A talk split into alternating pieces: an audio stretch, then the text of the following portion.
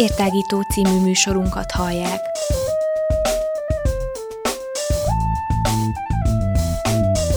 A Rádióér online hosszán tágítjuk a tudás erejét. Elmondjuk, mit gondolunk. Hadd folyjon!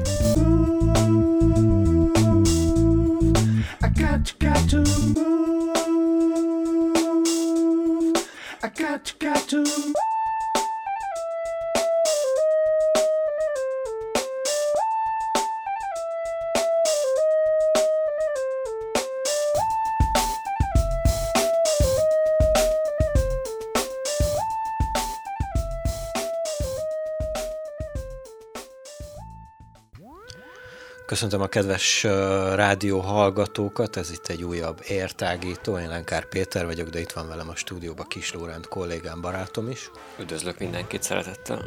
Mint ahogy azt már megszokhattátok, mióta átköltöztünk a YouTube csatornánkra, sőt igazából már a tavalyi év végén belekezdtünk ebbe a fajta műsor gyártásba, szerkesztésbe, hogy különböző témákat járunk körbe, általában ugye négyet szoktunk egy, egy adásra összegyűjtögetni, nem lesz ez másképp ma sem, úgyhogy hallgassatok minket, iratkozzatok fel YouTube csatornánkra, természetesen meg lehet találni minket, nem bújtunk el. Facebook oldala is van a rádiónknak, ott is rengeteg információt kaphattok rólunk, híreket lehet olvasni, műsorainkkal kapcsolatos mindenféle infót megtaláltok, linkeket, amelyel könnyedén eljuthattok a YouTube csatornánkra, és természetesen ne feledkezzünk el a honlapunkról is, vagy se, ahol reggel élőben jelentkezünk, minden hétköznaptól reggel 9 és 10 óra között friss hírekkel, jó zenével, úgyhogy kövessetek minket. A első témánk, amit egy picit körbejárunk, az egy idegen szó. Én mindig is óckodtam az ilyen idegen szavaktól, sose, sose álltak közel hozzám ezek a szavak, de hát ezek így beépültek a magyar nyelvbe, és többnyire így használjuk őket. Hát, sőt, nem csak a magyar nyelvbe épülnek be idegen szavak egyébként, hanem pont a napokban hallottam egy kávézóban volt egy társaság egyébként, és uh, egyébként román társaság volt fiatalok, és ők meg rengeteg angol szót használtak a beszélgetésükben egymás között, tehát ugyan mind magyarok volt, vagy bocsánat, tehát mind román anyanyelvűek voltak, de, de rengeteg angol szót használtak a beszélgetésükben. Az is egy feltűnő dolog egyébként, hogy ott meg ilyen tendenciák vannak, bár az a magyarok körében is egyre inkább igen, ez nemzetközi probléma, az, vagy nem tudom, hogy ezt problémának kell-e minősíteni, vagy sem. Igen, ezt én is észrevettem. Amúgy. Hogy azért beépülnek szavak időnként a különböző nyelvekbe, más nyelvekből.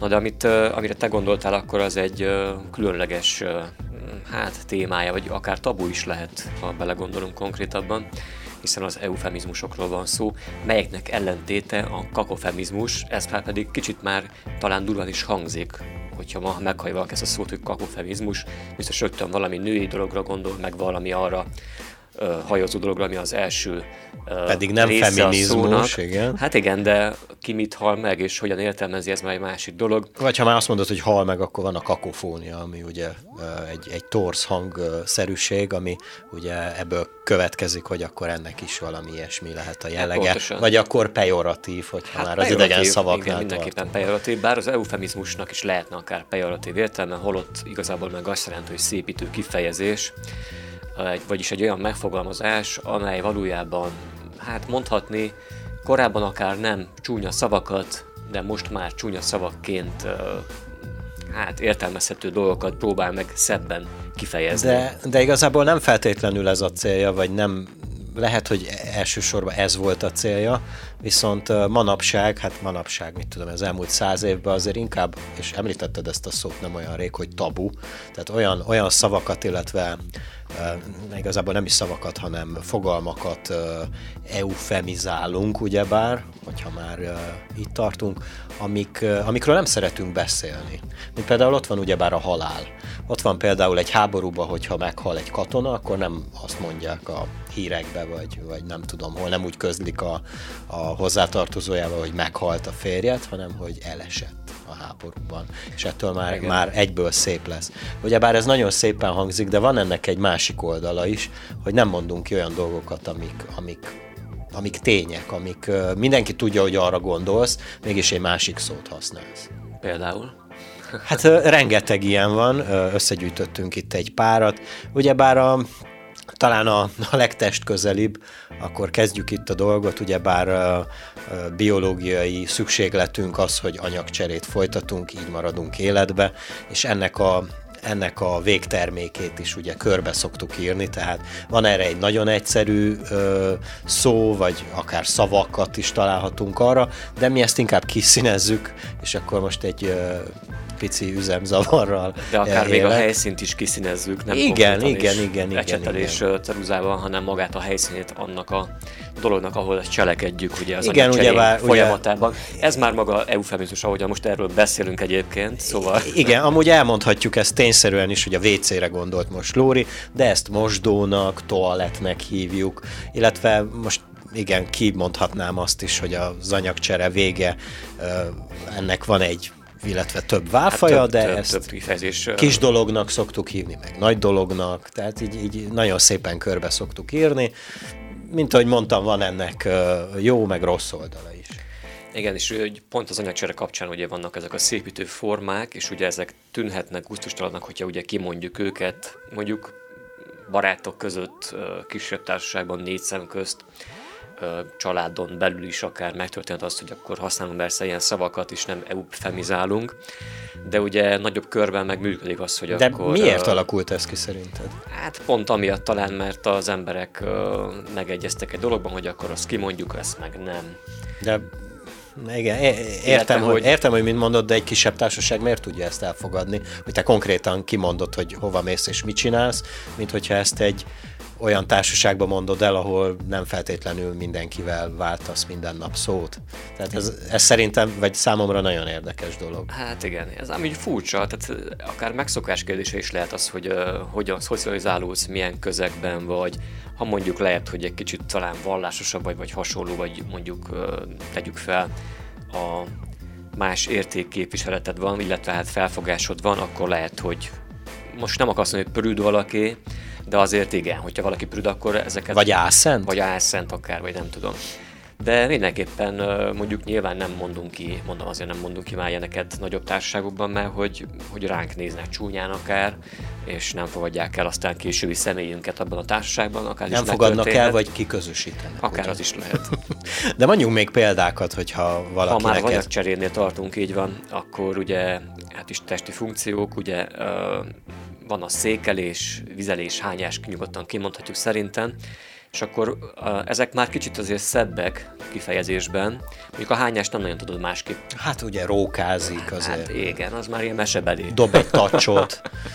Igen. És akkor már ez is szebb. Vagy például ugye a kis dologra, akkor maradjunk itt, ugye ez a dobok egy sárgát, ez végül is egy picit vicces hát is. Már és... lengesített. Hát igen, igen, igen. igen. Úgyhogy vannak azért igen az illemhely, árnyékszék, ugye a helyekről is beszéltük, hogy hova járunk, ahova azt mondják, hogy a, a király is uh, gyalog jár.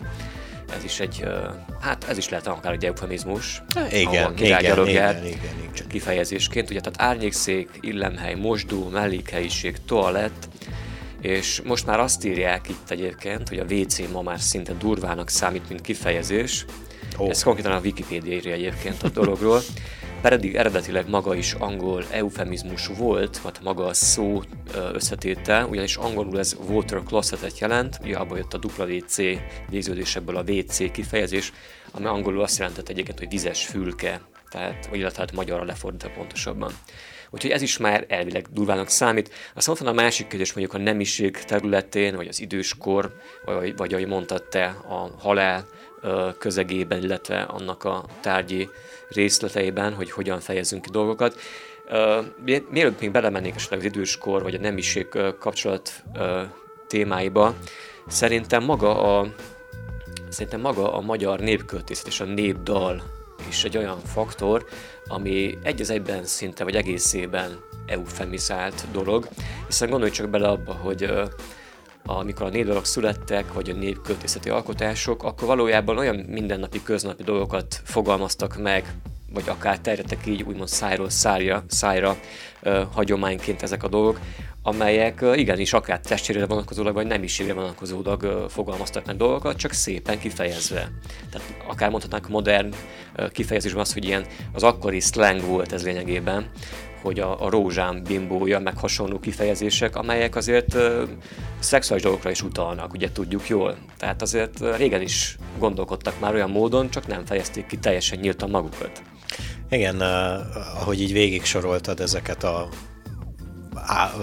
válfajokat, vagy inkább szektorokat, hogy, hogy egy kicsit, ha belegondolunk, ezek, ezek mind-mind ilyen természetes dolgok, amik körülveszik a, egy, egy átlagember életét, és ezeket nem tudjuk kimondani, mint ahogy mondtad, hogy halál, vagy tényleg egy mindennapi dolog, mint például a, a, a, az anyagcsere folyamatok, és ezekről nem beszélünk. Ugyebár tabu az is, például maradjunk akkor a halálnál, ugye elmondtam példaként, hogy ugye egy katonára nem azt mondjuk, hogy szétlőtte az ellenség, és ö, ö, meghalt, hanem hogy elesett, de ennek rengeteg példá, példát lehet a, a halára mondani, és szeretjük, szeretjük ezeket ö, használni, hogy eltávozik, jobb létre szenderült, és a többi, és a többi.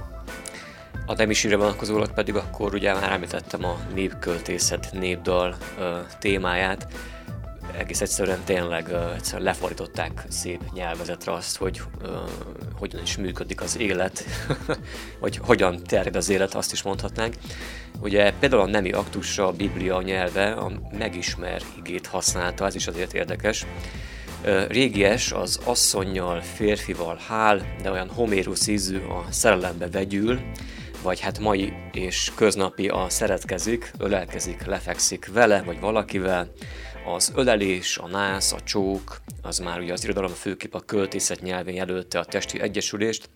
A nemi szervekre a micsodája szó utalhat, úgyhogy vannak itt érdekességek. És hogy hát ugye a szexuál etikai kifejezéseket gyakran helyettesítik más közszóval, például a kuruc szó használata a prostituáltra utalt, vagy akár indulatszóként Mivel hogy hasonlít ugyebár az a szó, amit nem lehet kimondani, Igen. hogy kurva mondjuk, ugye az, ha, az hasonlít a kurucra, és akkor hát ezt így próbáljuk el. is lehetne használni. Hát igen, akkor. igen, és szerintem használják Mert ugyanazt jelenti lényegében a kurtizán is. Tehát... És akkor vannak ezek a, ugye manapság már úgy hívjuk őket, hogy PC nyelvezet, ugyebár a politically correct, vagyis politikailag korrekt ö, ö, dolognak a, a, a rövidítése. Igazából ezt meghatározták nekünk, embereknek, hogy mit nem lehet mondani mondjuk egy nyomoréknak, aki tényleg, tehát egyszerűen régen így használták.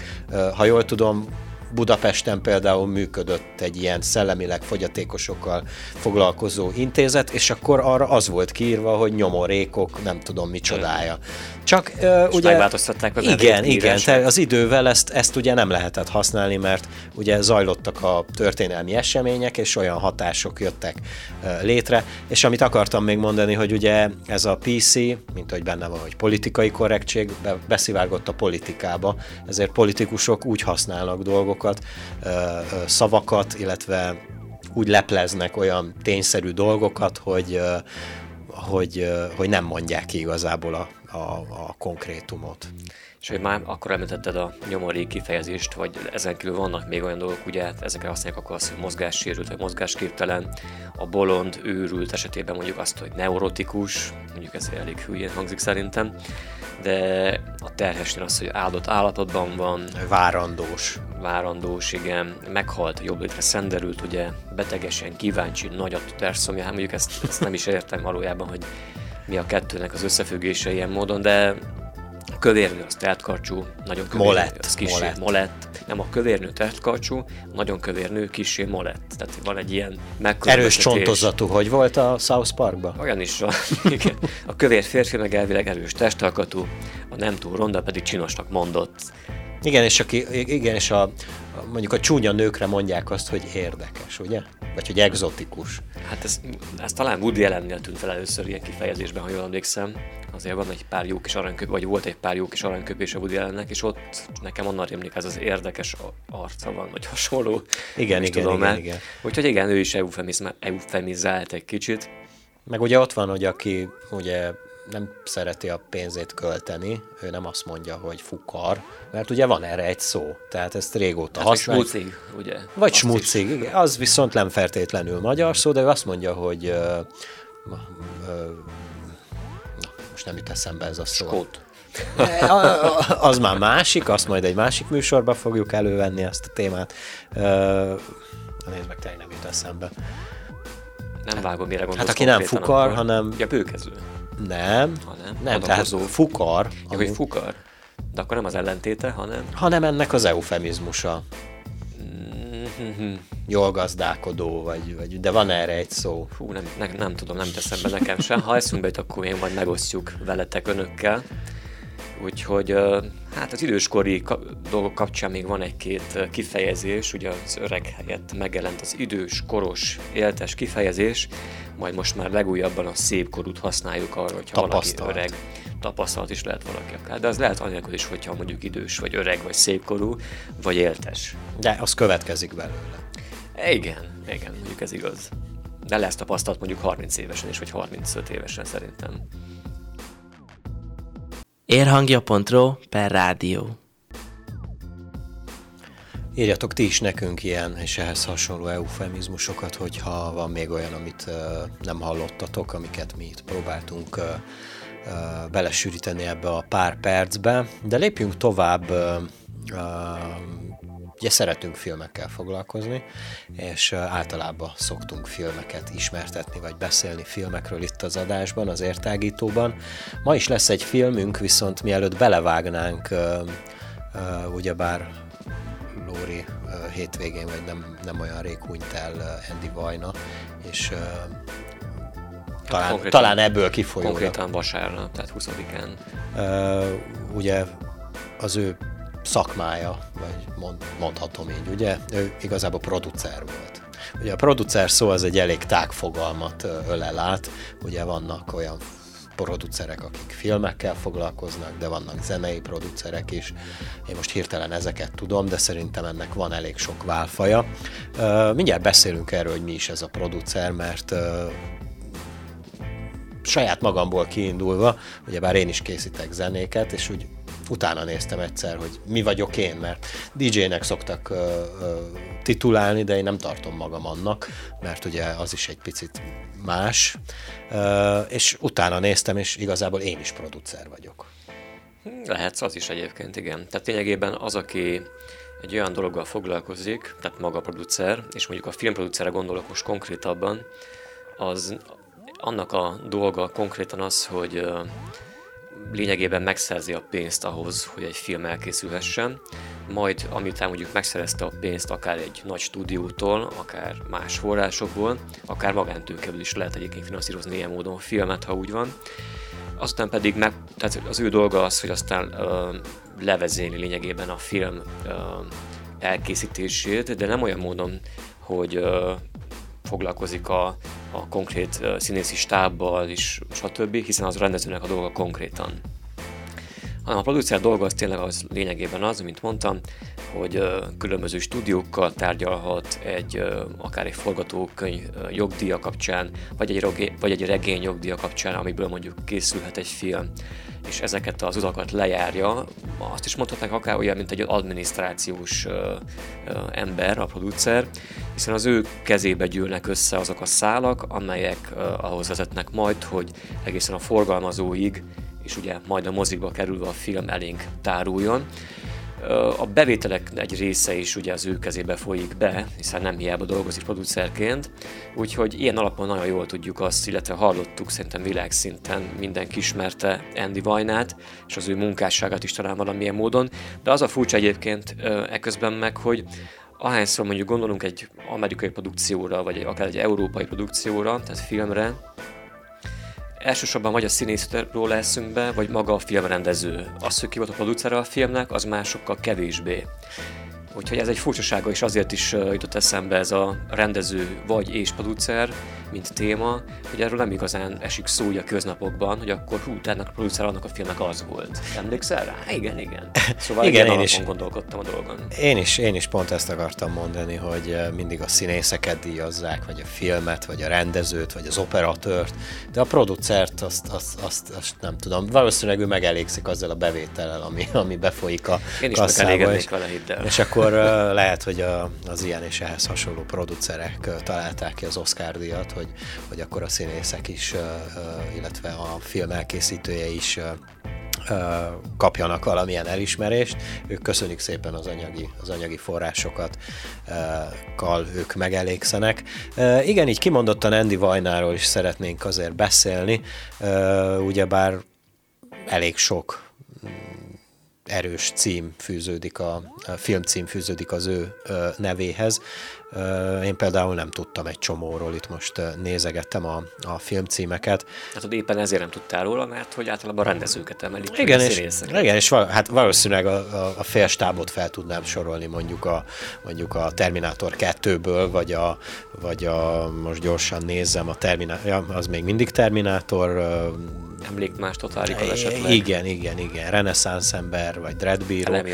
De igen, valószínűleg nem tudtam egyikről se, hogy hogy ezeknek Andy Vajna a producere. Ugyebár Budapesten született, és, és kikerült az Egyesült Államokba, és ahogy mondtad, a, a befolyásoknak gondolom köszönhetően sikerült, sikerült ilyen karriert befusson.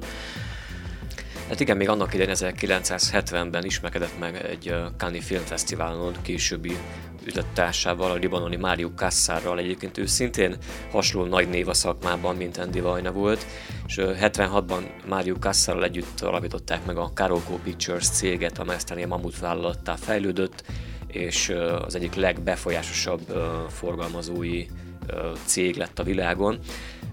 Ennek a cégnek is köszönhetően látott majd napvilágot később jó pár olyan film, amit akár te említettél az imént, tehát akár a, a Rambo, vagy a vagy a későbbi Terminátor, de említhetnénk akár a Vörös Zsarút. Amúgy meg nagyon szeretett együtt dolgozni olyan akcióhősökkel, bár nem biztos, hogy ő döntött el konkrétan, az elején még lehet. Hát lehet, biztos van azért neki legyen. beleszólása, ha már a pénz az ő kezében forog, akkor... Hát mondjuk általában a, a stáb összetételét színészettől kezdődően jobb esetben a rendező és a producer együtt döntik el, vagy együtt castingelnek akár. Hát meg gondolom, ő gondolja ki, hogy, hogy egyáltalán ki legyen annak a filmnek a rendezője, vagy kit karol fel, hogy, Igen. hogy Mondjuk van egy érdekesség ennek a szakmának olyan szinten, hogy ugye beszélhetünk például mondjuk rendezők terén, beszélhetünk, illetve filmek terén beszélhetünk a rendezői, vagy bocsánat, szerzői rendezésről, vagy szerzői filmről. Abban az esetben maga a rendező az, aki a forgatókönyvíró, tehát ő a film, vagy a történetnek a szerzője is, és mondjuk akkor ő házal a forgatókönyvével egy producernél, vagy keres magának ugye anyagi forrásokat egy producer konkrétan ebben az esetben akkor beszélünk szerzői filmről, és a producer eldönti, hogy akkor ebben van-e film, ebben a filmben van-e fantázia, vagy megéri-e vajon belefektetni anyagiakat. Ez esetben így működik. Van egy másik verzió, ugye, amikor a producer keres témát, vagy megvesz egy forgatókönyvet van egy ötlete? Vagy van egy ötlete, vagy van egy film adaptá- vagy egy regény adaptáció, amelyet mondjuk meg lehet fantáziadúsként, és akkor keres hozzá egy rendezőt, hogy még tudom én, Steven Spielberg van neked ezt megrendezni. Azt mondja, hogy igen, akkor összeállnak, és akkor megrendezik a filmet. De magában a rendezési folyamatban, hogy a film konkrét elkészülésére a producerek már utána nem lesz beleszólása elvileg. Úgyhogy vannak érdekességek ilyen téren. És tényleg mondjuk elnézve azt, hogy milyen filmekhez uh, adta a nevét uh, Andy Vajna konkrétan, még egyszer itt egy két, tehát Rambo, um, a Vörös Zsaru, ami szintén a Schwarzeneggeres Schwarz, film. Mondjuk Rambo, igen, Stallone is, de a Totálikal emlék már szintén Schwarzenegger, Jakob Lajtorjára, ami számunkra ismerte film talán, az Air America, ugye a Terminator 2, Tökéletes Katona, Elemi Ösztön, um, Tombstone, Renaissance ember, Dreadbíró, tehát a Dry Hard, az lehet mindig drága, ugye, tehát olyan filmek, Evita, tehát rengeteg olyan film, ami, ami kassza siker lett és világszinten befutott, ugye. Úgyhogy Igen, ugye bár a, címek. Az anyagi szálak mozgatása mellett, amit kiemeltél egy producer munkájába, illetve uh, hát igen, munkájában, ugye a másik az a, az a kapcsolatok. Ugyebár az, nagyon, az a másik nagyon fontos összetevője. Ugyebár itt több filmet, ahogy mondtad, ismétlődnek az emberek benne, mind színészek, mind rendezők, tehát valószínűleg ki, ki kell dolgozzon az a producer egy olyan egy olyan kapcsolatrendszert, mint, mint uh, rendező, mint színész, mint bármilyen más olyan ember, aki egy, egy jó filmet, vagy egy jónak vélt ötletet, filmét tud varázsolni, és ugye ezeken kívül, az embereken kívül még rengeteg-rengeteg más uh, olyan uh, ember, illetve hozzáértő kell még egy film elkészültéhez, hogy itt nézem végig a listát, és vannak olyan posztok, amiket még életemben nem hallottam, és szerintem sokan nem is foglalkoznak szegényekkel. Vagy lehet, hogy ez pont így van rendjén, mint ahogy az élet más területein is. Ugyebár van a gyártásvezető, ami, amit például én nem is olyan rég tudtam meg, hogy ő, hogy ő igazából micsoda. Végül is ő is egy valamilyen szintű producer, de ő már nem az anyagi forrásokkal. Igazából azzal is tud foglalkozni, ő is egy ilyen, egy ilyen összképet kell, vagy egy ilyen összdolgot kell összegyúrjon ott a, ott a stáb mindenféle tagjával, illetve neki is van egy bizonyos fokú felelőssége majd aztán ugyebár a film sikeressége vagy sikertelenségét illetően, de hát természetesen például a, a, az operatőrökből is rengeteg van. Ugye van ott is egy vezető operatőr, aki mint ezt is nem olyan rég tudtam meg, volt kollégánk, aki, aki most ebben a, ebben a szakterületen dolgozik, Medve Ferikéről öreg gondolok, ugyebár a múltkor kiokított engem, hogy, hogy a, aki például egy filmnek az operatőre, aki ki van írva, hogy ő az operatőre, nem feltétlenül fog kamerát a kezébe annak a filmnek a, a legyártása közben, hanem van olyan is, amelyik végig ő forgatja, de többnyire az a jellemző, hogy, hogy vannak olyan emberei annak az operatőrnek, aki az operatőr, akik végül is elvégzik ezt a, a piszkos hát munkát. Hát ezeket hívják talán segédoperatőrök. Hát igen, igen, igen, igen, igen. Azt hiszem ez a kifejezés dukál rájuk. Kameraman, operatőr, Kameraman, igen. segédoperatőr, ahogy te mondtad. Igen. És akkor csak egy érdekességként még, hogy ugye egy-két nevet említettünk már producerek terén, ugye nem csak Andy Matt, hanem a Mario Kassart is de mondok egy pár producer nevet konkrétan, mondjuk főként Egyesült Államok beliek, hiszen ott van a Hollywoodi dömping. Ugye hát Andy Vajnán kívül mindenképpen meg lehet említeni Albert R. Broccoli, Michael G. Wilson és Barbara Broccoli nevét, hármasát. Ők például a James Bond filmek producerei voltak. Nem is hallottál eddig ugye róluk? Nem igazán. James Bond filmekről hallottál? James Bond filmekről hallottam, nem vagyok nagy kedvelője a James Bond filmeknek, de... Mondott, mondott neked akkor filmcímeket, talált ki a producerét. Ah, Játszunk egy ilyet. Nem lesz egyébként nehéz elvileg. Levelek, elvileg. elvileg. Levelek Iwo Jimáról. Ezt tudom, ezt. A dicsőség zászlaja, millió dolláros BB. Hát ezt most pont mellé munka. Fogtam. Ez Clint Eastwood, nem? Ugye Igen. ő is rendezte, és ő is a... És producer is, a és játszik is filmeiben, ugye? Ezt is nagyon jól tudjuk. Ő egy ilyen különleges eset azért, hogyha belegondolunk, tehát nem ha. minden rendező producer is, és játszik is a saját filmjeiben azért. Uh, amúgy én ezt megfigyeltem, és, uh, és most, hogy ezt így felhoztad ezt a témát, uh, rengeteg híres színész adja a nevét, tehát ugyebár ez viszont meg már gondolom nem feltétlenül pénzügyi, mint inkább, amit én említettem, hogy ilyen kapcsolatrendszer, tehát mondjuk, mit tudom én, mondjuk egy Robert De Niro uh, tud producerkedni egy akármilyen filmnek, mert már ő egy, egy, egy olyan reklámarca a filmnek, hogy nem feltétlenül kell akármilyen híres rendező vagy színész szerepeljen a filmben, filmbe, de ő már egy olyan név, egy olyan húzó név, amire azt mondod, hogy wow, Robert De Niro ennek a filmnek a producere, hát akkor kíváncsi vagyok rá, hogyha már odaadta a nevét. Sajnos az a helyzet, hogy több esetben jártam úgy, hogy mondjuk ilyen alapon döntöttem, hogy megnézek egy filmet, és igazából megbántam, hogy megnéztem egy olyan filmet, hogy igazából semmi nívója, minősége nem volt. Úgyhogy ez egy kicsit olyan hát olyan... Igen, a szomszédban lakott a, a Zápácsino, és akkor megkértük, hogy figyelj már el, bácsi, létszi, add már a nevedet. Odaírhatnak a nevedet is mennyiért. Igen, igen, igen, igen, igen, igen. Na de mondok például neked filmeket, kit, lássuk ki a producerét. Csak úgy kíváncsiságból okay. játszok egy picit. Top Gun, Conner, uh, Pearl Harbor, Armageddon, Karib-tenger kalózai. Húha, nem tudom. Hmm. Szabad a gazda? Jerry Bruckheimer. Jó. Jó. Uh, Hannibal, Waterloo, Deathwish, Tino De Laurentiis. Jó, a keresztapa, Love Story. Hoha. Erről még nem hallottam életemben erről a névről, biztosan szégyenkezni kell, de Robert Evansnek hívták a producert. Az elveszett filárda fosztogatói. Demolition Man. Csillagok háborúja, Jedi visszatér. Hát biztos Spielberg, nem? Hát nem. Howard Kazanjian. Jó. Uh, The Four Feathers, a Bagdadi tolvaj, Things to Come. Mondjunk még szerintem inkább ö, olyan, olyan producereket, akik úgy több, ö, akiket többen ismernek, például ö, én ide sorolnám, nem tudom, nem néztem De utána. várjál, mert ezek híres hollywoodi producerek. Jó, oké, oké, én, Szóval- én értem, hogy Hollywoodba ismerik őket, de mivel mi nem kapunk ebből semmilyen információt, biztos oda van írva minden film címén, már Oda. aki végigvárja Oda a stáblistán, biztos vagyok benne, persze. Sőt, lehet már a film elején is, ugyebár a, a felvezetésnél, de hogy például George Lucas is ide tartozik? Hát részben. Igen, de hát ő forgatókönyvíró is, rendező is. Igen, igen. Vagy például is, ugye, igen. akkor maradjunk ezen a vonalon, ugye ott van J.J. Abrams, aki szintén megfordul a rendezői székbe is adott esetben, de ő például rengeteg uh, filmnek, sorozatnak, ami olyan jellegű, ugye bár ő ilyen, inkább ilyen uh, skifi, sci-fi, meg Igen. mindenféle ilyen, ilyen érdekesebb uh, filmekhez adja a nevét, és ő már egy húzó név például ezzel kapcsolatban.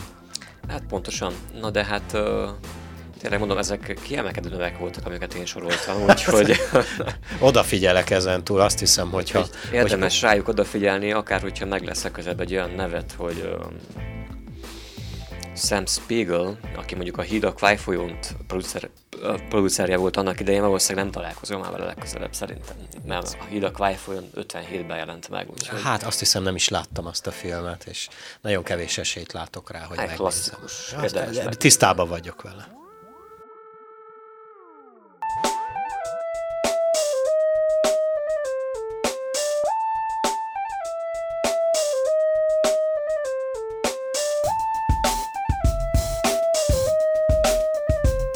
Értágító című műsorunkat hallják.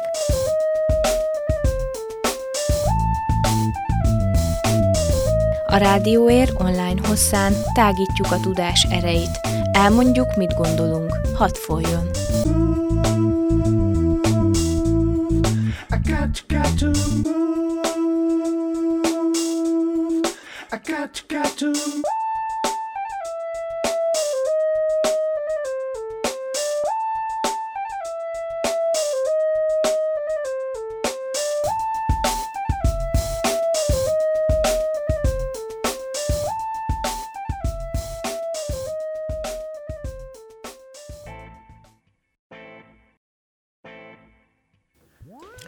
És ha már producerekről, meg filmrendezőkről beszéltünk, akkor kanyarodjunk is át egy olyan rovatba, mert akkor maradjunk ennél a rovat címnél, ugyebár azokkal a filmekkel fogunk foglalkozni.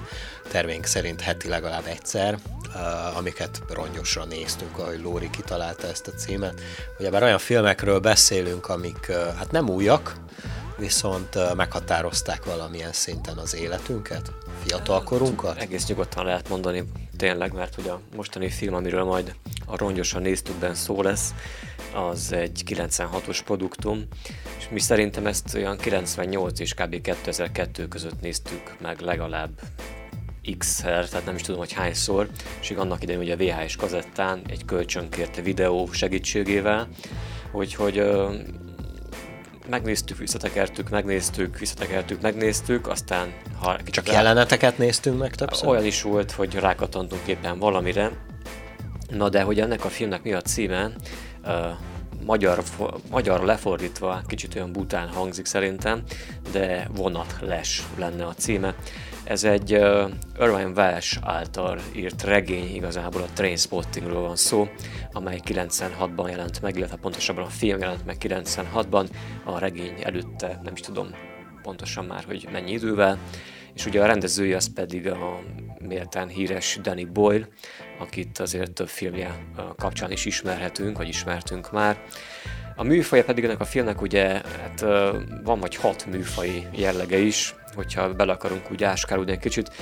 Azt mondják, hogy haverfilm, krimi, filmdráma, független film, filmvégjáték és könyvadaptáció, ezeket aggasztják rá. És a főszerepekben többek között olyan híres színészek vannak, mint Evan McGregor, vagy akár Robert Carlyle. Úgyhogy mi ezt a filmet néztük annak idején tényleg rongyosá, és uh, szerintem akkoriban bele is voltunk zúgva rendesen, mint hogyha jó csaj lett volna. Tényleg érdekes ez a megfogalmazás, de igaz, ezt nem tudom tagadni. Uh, annyit áruljunk el, hogy volt olyan, hogy nem együtt néztük, ugye?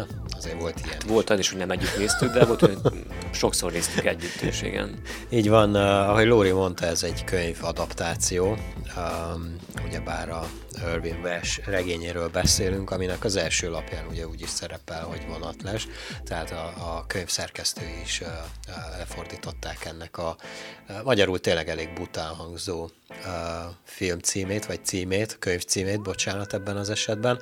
Danny Boynak akkor még nem volt sok filmje, nem volt ekkor még híres, de szerintem méltán mondhatjuk azt, hogy ez például egy olyan filme volt, ami... Hát ezzel ami... befutott lényegében. Igen, igen, Ezzel igen. befutott. Ugye már a Seké sírhant volt ezelőtt, amit ő rendezett, ugyancsak, ugyancsak. Even, amúgy Even vagy Ewan? Mert Hát, hallottam ezt a verziót is. Én Evennek ejtem. Evennek. igen, igen, én is, meg szerintem a köztudatba így épült be, de hallottam, hogy, hogy amúgy Skóciában, Ewan. mert ő skót nemzetiségű úriemberről van szó, Ewannak ejtik, Mindegy, nem ebben a kínai pénz, nem, a yuan. Uh, Jogos, igen. Ugyebár a film arab története nem nagyon bonyolult, viszont uh, annál többet ad nekünk. Uh, ez is egy ilyen, egy, ab- abba a kategóriába esik ez a téma, ugyebár amiről beszéltünk korábban, ami picit PC, mert hogy e- ezzel a problémával se szeret tünk foglalkozni, vagy ha foglalkozunk ve- vele, akkor egy picit árnyaltabban beszélünk róla, vagy fogalmazunk ezzel kapcsolatban mondatokat. Ugye már ahogy mondtad, hogy rengeteg műfaja van, igazából ez egy drogos film. Mert ennek, val- val- valószínűleg ennek is egy, egy alappillére volt ez a film, hogy megszületett ez, a, ez az alkategória.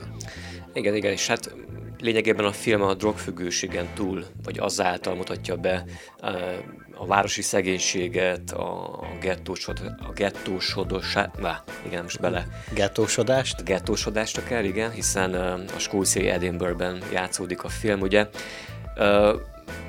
Nagyon furcsa az egyébként, hogy olyan témákat taglal ugye a drogfüggőségen kívül vagy azon túl, amelyek szintén tabu témák, akár a fiatalkorú szexualitásról beszélve, ugye hát ha nem látta valaki a filmet, akkor nézze meg, és majd meglátja, hogy hogyan, meg mint. Akár a, az egyébként értelmetlen off-szanitáson át, tehát ahogy, ahogyan beszélnek benne a, a szereplők, illetve ahogyan cselekednek, vagy hogy milyen értékrend szerint élnek, vagy élik az életüket. Mondjuk egy drogfüggőnek le is épül mondjuk az értékrendje valószínűleg ilyen módon, hiszen egy célja van, mégpedig az, hogy minél hamarabb, vagy minél jobban be tudja magát lőni, ugye. De van ebben a, van ebben a fajta olyan, mondhatni akár kulturális gazdagságnak, ami megmutathatja velünk azt, hogy végül is ez az életmód, ez hogyan épül fel, illetve hogy mi ez az underground uh, dolog, ami, ami mégis annyira magával tud ragadni, hiszen a film az folyamatosan pörög, még hogyha vannak benne am- amolyan meditatív uh, szünetek is, hogyha lehet így fogalmazni, de pont, hogy ez a, ez a kettő kombináció, ez a lüktetés az, ami megadja a dinamikát benne, hogy uh, akár egy, egy LSD-s képzelgéstől kezdődően, mondhatni LSD-s képzelgéstől kezdődően, vagy a leszokás uh, momentumait akár hogyan éli meg egy, egy drogfüggő, azon keresztül, hogy, hogy uh, hogyan kocsmáznak, és hogyan tör ki mondjuk kocsmai bunyó például.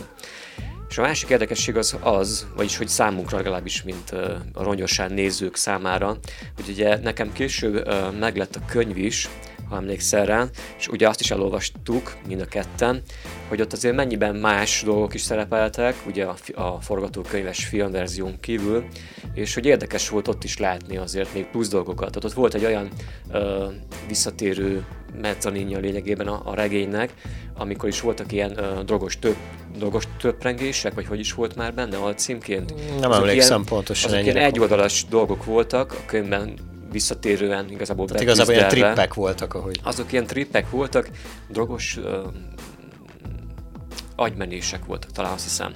A lényeg a lényeg az, az, az volt benne lényegében tényleg, hogy, hogy ezekkel egy oldalban leírta az, hogy milyen az, amikor éppen a hatás alatt van valaminek, és hogy az, az milyen. Itt némileg a filmben csak időnként van egy-egy ilyen megjelenítve, mondjuk akkor például amikor egyik főhősünk, ugye McGregor, ugye Renton szerepében, ő besüppet például a padlóba egy nagy szőnyeggel, vagy hasonló, vagy mondjuk alámerül egy WC csészébe, vagy hasonlók. Tehát, hogy megvannak azok, a, azok az etüdök benne, ez mind magával ragadja az embert, illetve ez maga az eszencia szerintem a filmnek valahol.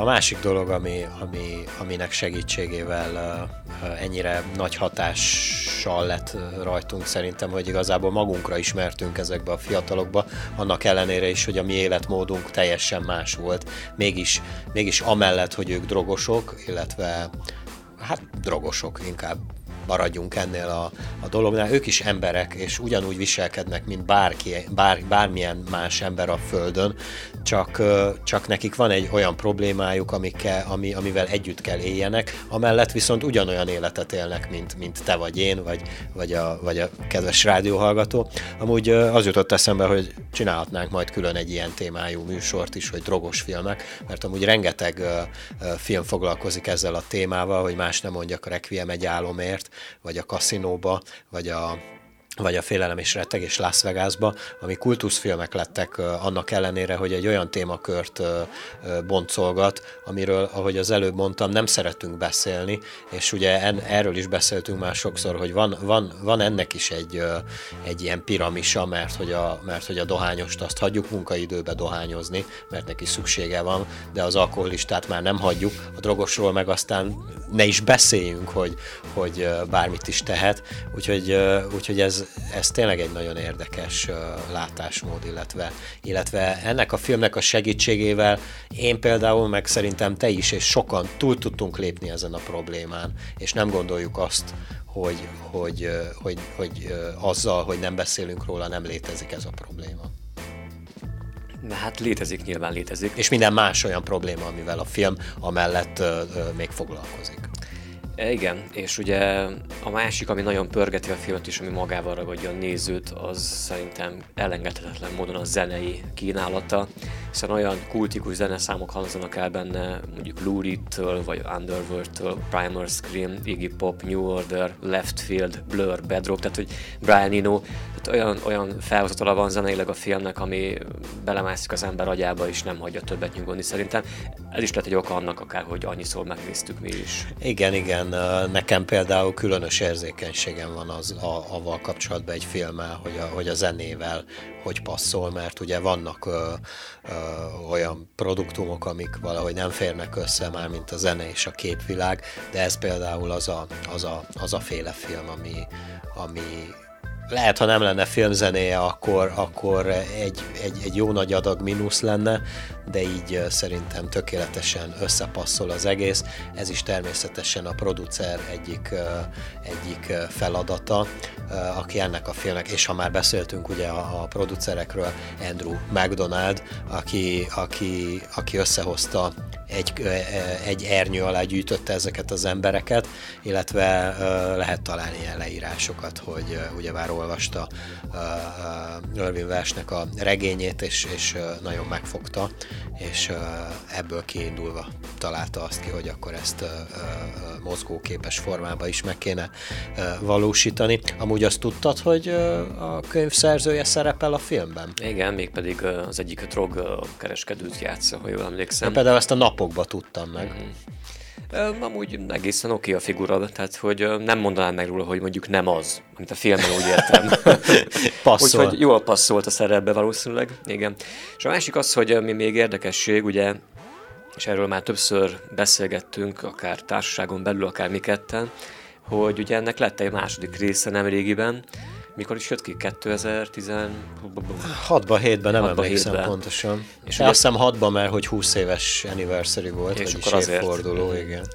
És akkor ugye többször felmerült, hogy akkor megnéztem-e már én, mert te ugye megnézted. Hát meg a, a bővebb társaságban már mindenki látta, csak pont te nem, aki és az én egyik. megmondom titkon azért nem akartam megnézni, és nem is néztem meg mai napig még, mert hogy úgy nekem az, a, az van a fejemben a Tracepontig, hogy a film és a könyv, és úgy nem akartam megnézni a második részt, mert hogy van persze az emberekben egy olyan, hogy ö, sok esetben, hogy mondjuk egy filmnek a második része nem hozza azt a, a várt dolgot, amit, amit várnánk tőle, és valahol ettől félek olyan szinten, illetve nekem megmarad, azt akartam, hogy megmaradjon a fejemben az a hangulat, meg az az egész kép, ami, ami az eredeti első Trainspotting és ugye a könyv alapján kialakult bennem, úgyhogy ezért szerintem nem is fogom megnézni. Hát akkor elmondom neked, hogy én például tudok egy határt húzni, tehát egyáltalán nem voltak elvárásaim, hogy ugyanazt kapjam, mert az De nem képtelenség. is az elvárás maga, hogy ugyanazt kapjam, hanem úgy az a hangulat, azt meg akartam őrizni De, de, de hidd el, nek, az hidd el nekem, hogy, hogy mióta megnéztem a Trainspotting 2-t, nem romlott az egynek a, a, a, a képe a fejemben, úgyhogy egy teljesen más film, nem ennek a folytatása, bár az akar lenni, de egy teljesen más film. Nem tudsz egy olyan filmet 20 év távlatából csinálni, ugyanazokat az életérzéseket visszaadni, ez, ez teljesen egyértelmű. Ö, Lehet, hogy volt egy ilyen... Hát akkor ilyen... minek nézzem meg? jogos, jogos. Nekem a, a legutóbbi, már mint az előbbi sztorival, hogy, a, hogy a, az Irving Vers szerepel a, a Trainspottingban, amúgy a kettőben is szerepel, ezt zárójelben mondom. Nekem a, nekem a, a Diane-t megformáló Kelly mcdonald volt egy, épp a múlt héten egy élményem idézőjelbe, ugyebár a hölgy egy mellékszereplője a szálnak, de viszont a főszereplő életében egy elég meghatározó ö, ö, hölgy. Ö, egy másik ö, brit sorozatba találkoztam a, az előbb említett ö, színésznővel. Hát 20 hány év? 23 év, vagy nem 23, hanem 21 év távlatából. Picit megváltozott, de, de azért sikerült ráismerjek, és aztán megnéztem a stáblistában, hogy hát tényleg ő az. És mivel eredetiben néztem azt a sorozatot, érzékelhető volt a tökéletes skót akcentusa. Még egy érdekesség akkor, hogy a, amikor az első rész készült még, illetve a készítés előtt, ugye a Danny Boyle rendező és John Hodge volt a forgatókönyvíró, ö, ők igent mondtak a producernek, ugye, aki az említett Andrew McDonald volt, és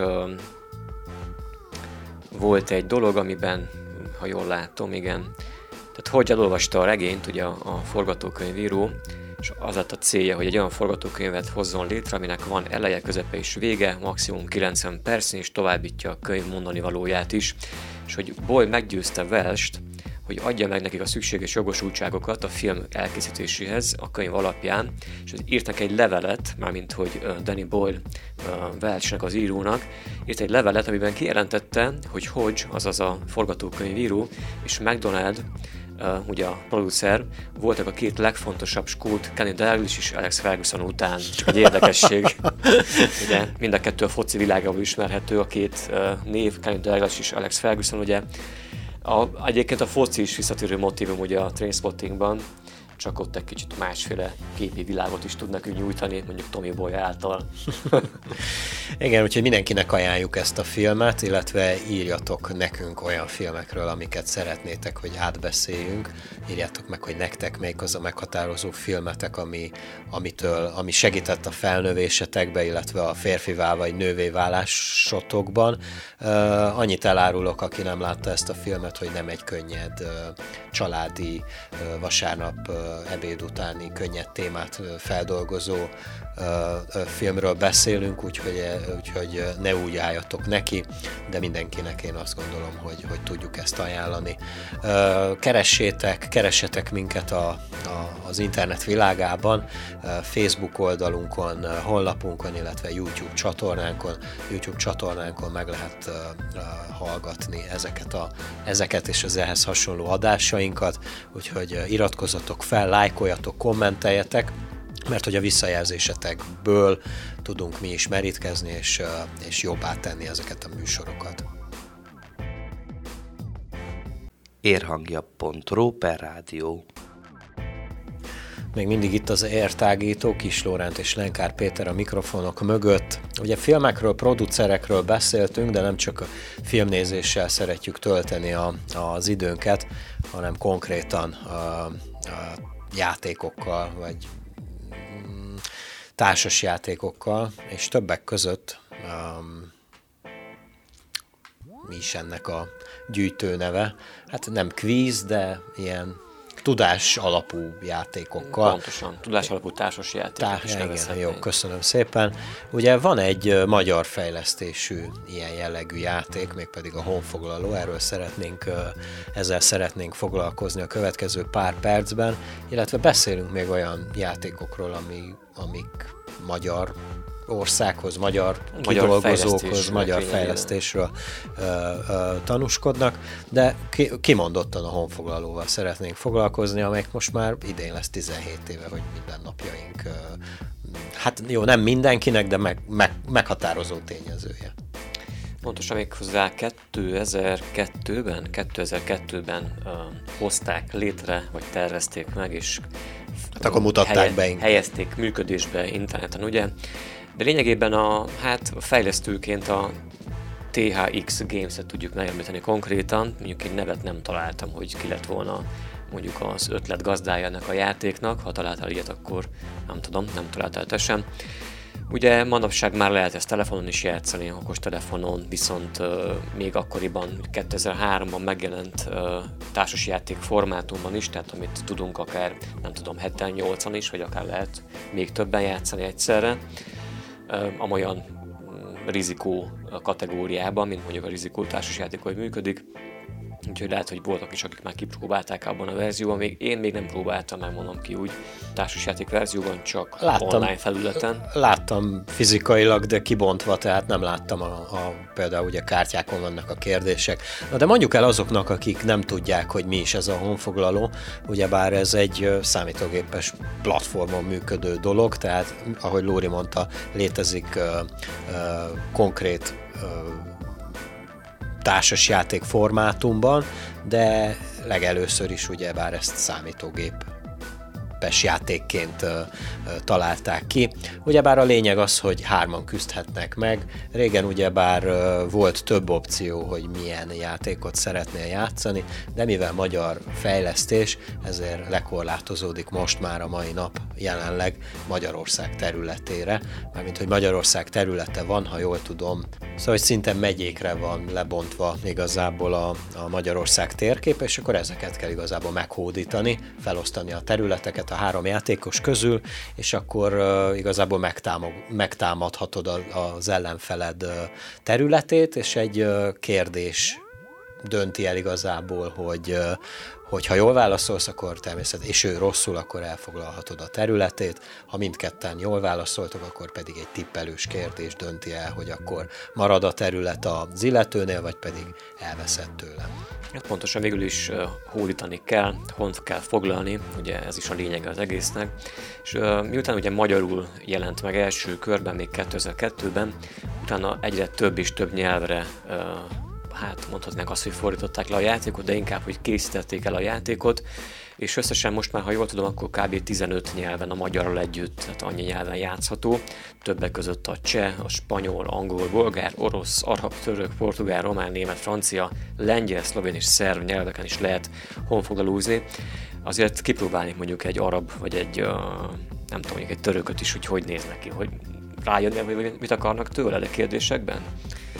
Nem, biztos vagyok benne, nem. Ugyebár több témakörben jönnek a kérdések, random módon, tehát véletlenszerűen. Van olyan opció is, hogy kiválasztatod, hogy milyen témakörben legyenek a kérdések, de eh, ez már egy hosszabb folyamat, hogy mindenféle segédeszközökhöz juss.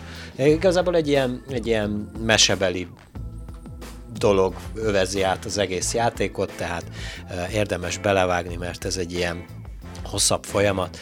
Minden esetre biológia, kémia, sport, szórakozás, életmód, művészet, mindennapok, földrajz, történelem, irodalom, tudomány témakörökből jönnek kérdések, úgyhogy jó, ha az ember jártas mindenben egy picit, hogy, hogy tudjon válaszolni az adott kérdésre. Szóval több, körö, több körön keresztül folyik ez a csatározás, és mikor elfogynak a körök, akkor az nyeri, aki a legtöbb pontot szerzi. Természetesen elveheted az adott idő, illetve lehetőségek által az összes területet, ezzel pedig ugye gyűjtögetheted a pontok számát, mert van egy ilyen összesítés is, illetve minden héten update a, a mit tudom én, a napi vagy a heti legtöbb pontot szerzett játékosoknak. Én mondjuk nagyon rég nem játszottam egy nap többször. Nem tudom, te hogy vagy vele? Mm, általában maximum egy-két játékot, de az sem naponta, vagy minden nap ugye nem tudom, tehát ilyen rapszódikusan inkább. Úgyhogy így. Ugye azóta meg pedig uh, lehet, hogy már tudják a hallgatók is, hogy uh, lett ennek egy televíziós játékverzió, és azt hiszem a Duna TV-n folyik igen, a igen. dolog. És ott élőben konkrétan két másik ember ellen lehet játszani egy stúdióban, és pénzösszegeket lehet nyerni, nem is kicsi összegeket, ha jól tudom. Úgyhogy úgy látszik, hogy ez már nagyon kinőtte magát, de még szerintem még mindig megunhatatlan a játék maga, illetve akár a, a, az internetes verzió az olyan ö, élvezhető és játék, tényleg játékelményt nyújt, ö, azon túl, hogy a tudásunkat is bővíthetjük vele, egy nagyszerű játék lett ez az egész honfoglaló. Mindenkinek tudjuk ajánlani azoknak is, akik még nem hallottak róla, illetve azok, akik uh, szoktak volt régebben játszani, csak megfeledkeztek róla, illetve azoknak is, akik pár napja nem játszottak, akkor most kezdjék el. Minden esetre van még egy pár ilyen játék, ugyebár, vagy hát igen, maradjunk ennél, hogy játék, ami, ami, ami köthető a magyar feltalálója van, vagy, vagy magyar emberek fejlesztették ki, vagy voltak az ötletgazdái. Ugye nem kell messzire menni, akit mindenki, tehát akinek feltennéd azt a kérdést, hogy tudnál egy ilyet mondani, ugye bár a Rubik kocka az, ami, ami a, a legismertebb, vagy a leghíresebb, vagy a legrégebb óta ismert. De ezen kívül még van. Vannak bizony, ugye, hát Rubik Ernőn kívül, sőt abban az időben konkrétan történt egy másik hasonló játéknak a hát feltalálása, az pedig a hú, Verticon, az eredeti neve talán Verticon volt, vagy valami hasonló, és uh, ott pedig egy, uh, igazából azt hiszem ismerték is egymást a, a két feltaláló, mégpedig mondom is egy pillanat a nevét az úriembernek, ha megtalálom, remélem megtalálom, igen, meg is találtam. Igen, Dézsi Istvánnak hívják, és 86-ban uh, igen, még díjazták is az úriembert. Ő repülőgépmérnökként uh, ügyködött, és róla nevezték el a Babel torony néven elhíresült logikai játékot, aminek volt azt hiszem az eredeti neve, ez a Verticon, vagy valami hasonló lehet én tévedek akkor. A lényeg az, Ezt a hogy... megnevezését nem ismertem, én a Bábel tornyaként ismertem. Hát így került be aztán a köztudatba, igen, hogy Bábel tornya. Ez is egy hasonló logikai játék mondjuk, mint a, a, a Rubik kocka, csak más a felépítése, de lényegében itt is uh, ügyeskednünk kell, logikailag uh, egy sorba rendezni uh, különböző színű golyókat, ugye egy, egy uh, sorba úgy helyezni őket, hogy azonosak legyenek a golyók. És ugye hát Pista bácsi, mert úgy így becézik Pista bácsinak az öreg úriembert, ugye, aki feltalált ezt a játékot, ő, mondom is, igen, tényleg ismerték egymást annak idején uh, Rubik Ernővel, és uh, kapott díjakat a játéka miatt. Először, ha jól láttam, akkor uh, Amsterdamban, Nürnbergben, majd Moszkvában is díjakat nyert a Babel torony, és hojtotta meg a piacot, ugyanúgy, mint korábban egy-két évvel a Rubik kocka. És igen, megtaláltam, bocsánat, megtaláltam a torony eredeti neve Varikon volt, nem Vertikon, bocsánat. És 1978-ban alkotta meg ezt a logikai játékot, először mosdó dugókból lett összeállítva, mondja, a, vagy nyilatkozta ugye a, a játéknak az alkotója. Úgyhogy ez is egy hasonló ismert játék, és ami, ha nem is tudja mindenki, hogy honnan származik, ki által terjedt ez el, azért akkor most már így jobban tudjuk ezt. Vannak más játékok is egyébként, amelyek díjazottak lettek például, nem is olyan régen. Például 2012-ben uh, volt egy uh, nagyszabású, hát a játékvilágban a legnevesebb díj az, amit besöpört ez a, ez a dolog, ez pedig az okos tojás, angol nevén Smart Egg, ez pedig Zagyvai András építészmérnök találta ki. Ez lényegében egy, egy fából készült tojás, azt hiszem talán cseresznyefából vagy valami hasonlóból készült el, és ez is logikai játék, ez olyan, mint úgy kell elképzelnünk, mint egyfajta labirintust, ami körbe járja azt a tojást, és valamilyen pácikákkal kell végigvezetni benne. Valószínűleg nem egyszerű, hogyha díjat is besöpört, és azóta állítólag a világszinten elismert és népszerű ez a játék, úgyhogy ebben gratulálunk viszont a, az alkotójának szintén. Van másik játék is, például van a, a Phil Flux nevű játék, amely 14-ben készült el, ez ugyanolyan éppen innovatív és sikeres lett világszerte, mint akár az okostojás, és ez meg két a fejéből pattant ki, és az úgynevezett Lenz törvényére alapul, ami valamilyen fizikai törvény, konkrétan nem tudom megmondani, hogy mi ez, hogy hogy, vagy mit jelentene konkrétan. Ja, ez az a golyós. Az egyetlen, igen, az egyetlen fémgolyóból és részcsőből álló játék attól különleges, hogy hiába próbáljunk bármilyen magasságból, illetve erővel az egyik hengerből a másikba dobni a golyót, az közben lelassul, és nem esik ki azonnal, ahogy várnánk. Így a Flux egy izgalmas, a reflexeinket kicserező labdajátéknak is nagyszerű kikapcsolódás akár. Mindenképpen a fizikai törvény, fizika törvényeit használja ezt fel, ami rá lehet keresni interneten, vannak kis videók róla, hogy hogy néz ki, és hogyan lehet játszani. Nekem amúgy kéne egy ilyet, csak nem tudom hol lehet beszerezni ilyeneket. Úgyhogy szerintem én élvezném ezt a dolgot. Írjatok nekünk olyan játékokat, amiket úgy tudjátok, vagy úgy vagytok értesülve, vagy magyar fejlesztésűek, de azt is megírhatjátok nekünk, hogy melyik a kedvenc társas játékotok, esetleg majd azokat is átbeszélhetjük egy másik műsorunkba. Ennyi lett volna már az értágító, köszönjük szépen mindazoknak, akik meghallgattak minket, és ahogy már az adásban többször elmondtam, nagyon szépen megköszönjük majd a visszajelzéseket, amiket eljuttattok hozzánk. Erre adtunk rengeteg platformot, ugyanis a, ahol most hallgatjátok a YouTube-on is hozzá lehet szólni a műsorhoz, de hogyha szégyelősök vagytok, akkor a Facebookon elérhettek minket, vagy privát üzenetben, vagy pedig a rádiónak van Facebook oldala, oda lehet nekünk írni. Hallgassatok minket élőben az érhangja.ro per rádió oldalon minden reggel 9 és 10 óra között napindító reggeli műsorunkat, a jó reggelitet lehet hallgatni. Szép napot kívánok mindenkinek, maradjatok majd még velünk, sziasztok! Viszont hallásra!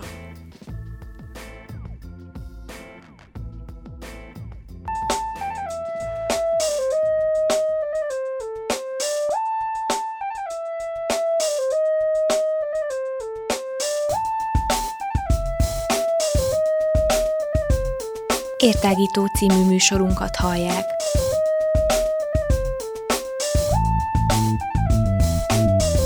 A Rádióér online hosszán tágítjuk a tudás erejét. Elmondjuk, mit gondolunk. Hadd folyjon!